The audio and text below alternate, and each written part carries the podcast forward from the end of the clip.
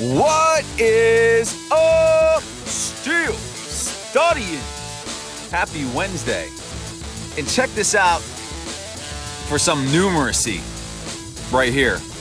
It is episode two hundred twenty-two on two two twenty-two. Is that crazy? Man, the planets are aligned. Let me say that again. It is episode number two hundred twenty-two of the study session on February second, the second month of two thousand twenty-two. How amazing is that?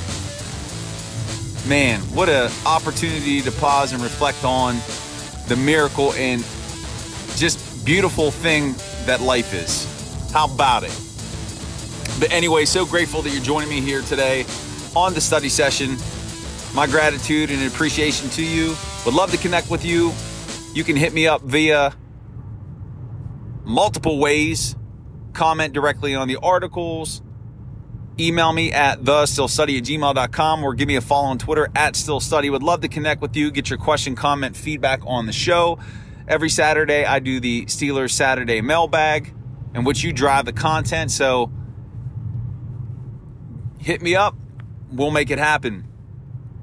I would also strongly encourage you to check out the podcast that I do with Jim Wexell over on his site, The Steel City Insider. That podcast is called The Steel City Insider Podcast. We record every Tuesday at the dark hour of five a.m. and publish between six and six thirty. Jim is super insightful and knowledgeable about your Pittsburgh Steelers. It's a lot of fun. You want to check that out. It is linked in the show notes.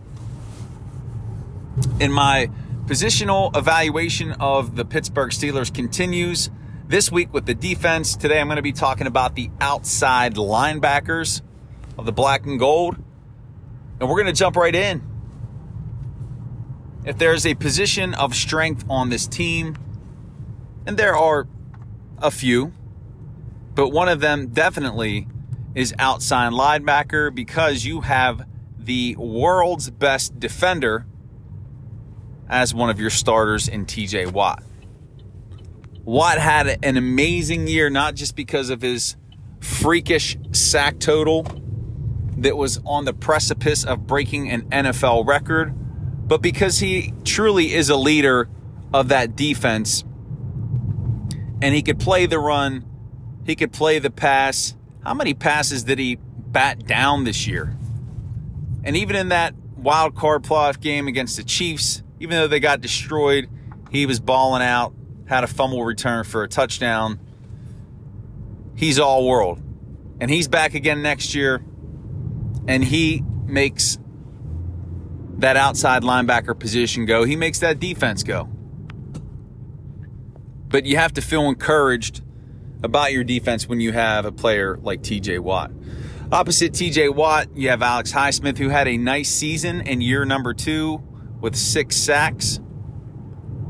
More productive of a player than Bud Dupree was in his second year.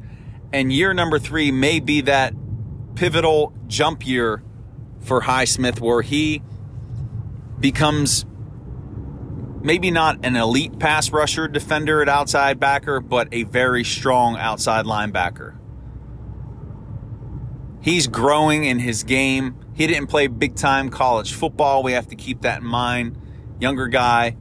But he has been sound in his performance, and there's no reason to think he will be even better next year.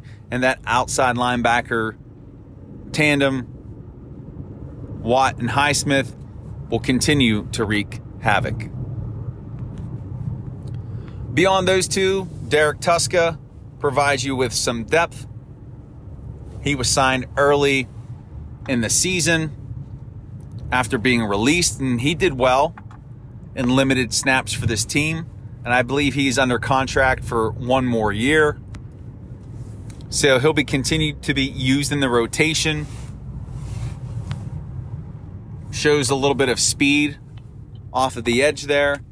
And Taco Charlton, he's a free agent, but I think the team liked what they saw in his limited action at outside backer, and I wouldn't be surprised if they make an effort to re-sign him. Why start over with your depth if you have a guy that you feel comfortable with? So I would not be surprised whatsoever to see Charlton signed for maybe a one-year, two-year deal to bolster that depth a little bit more. So those are your four guys. In terms of free agency in the draft, you probably could you probably could draft a guy in the later rounds who's raw but who has talent in terms of the pass rush, but you're not spending a high draft pick at this position. You're set at the starter positions. You have decent depth, but it wouldn't hurt to have a guy that you're working on bringing along. So maybe sixth or seventh round, you could see this team draft an outside backer. It's definitely not a priority. I wouldn't be surprised to see them not dra- draft an outside backer at all. But I also could see it happening if there's a guy that they like who's a project, who's raw, who has burst. But again, when you look at that defense in terms of strengths, outside backer is the strongest position, and this more than likely will be a big season for Highsmith in year number three. What are your thoughts?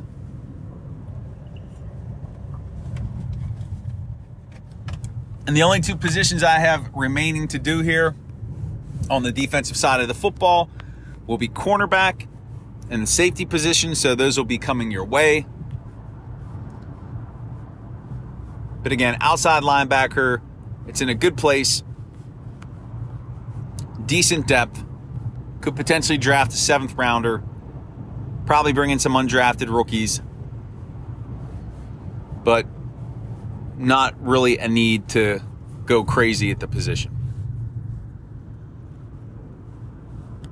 And what else do we got here? So today there were reports out of the Senior Bowl that the quarterbacks didn't have a great day of practice.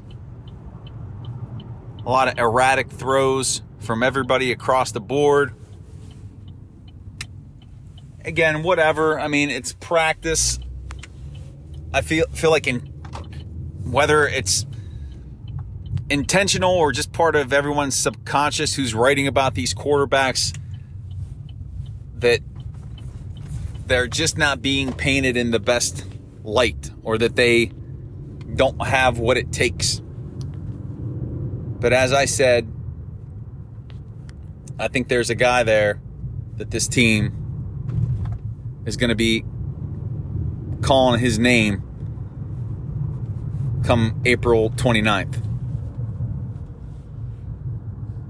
Steelers are looking for a new offensive line coach. Chris Morgan signed with the Chicago Bears. Maybe they will go hard after Mike Munchak. We all remember what he did in terms of building a first-class offensive line when he was here. Man, that would be a big boost for this team if he comes back, coaches up this offensive line and the new pieces that they'll add this offseason, especially with Najee Harris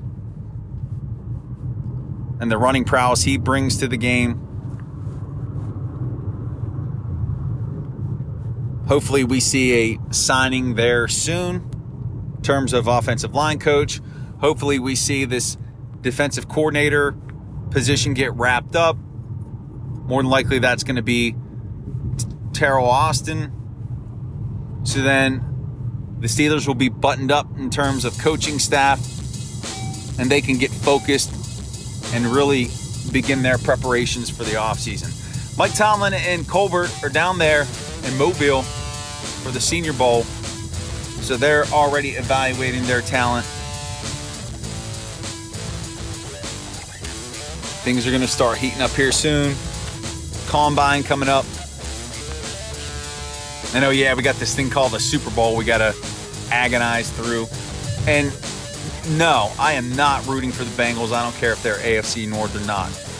Go Rams. Go Matthew Stafford. Go Aaron Donald. Can't stand the Bengals. Can't stand them. Even though they are pretty good. And studying, studying, studying, studying, studying. That is it. That is the end. That is the conclusion of episode two twenty-two on two two twenty-two. A lot of twos. My gratitude and appreciation to you for being a supporter of The Steel Study. Thank you so much for listening, for sharing, for reading. It means the world to me. Drop me a line. You can hit me up via email, the steel study at gmail dot com. Follow me on Twitter at Steel Study. Comment directly on articles. Let's connect. Check out the cast I do with Wexell over on his site, The Steel City Insider Podcast. It's linked in the show notes. And in the meantime, in between time, have a fabulous Wednesday. And I will see you back here on Thursday for another edition of The Study Session. Peace, everyone.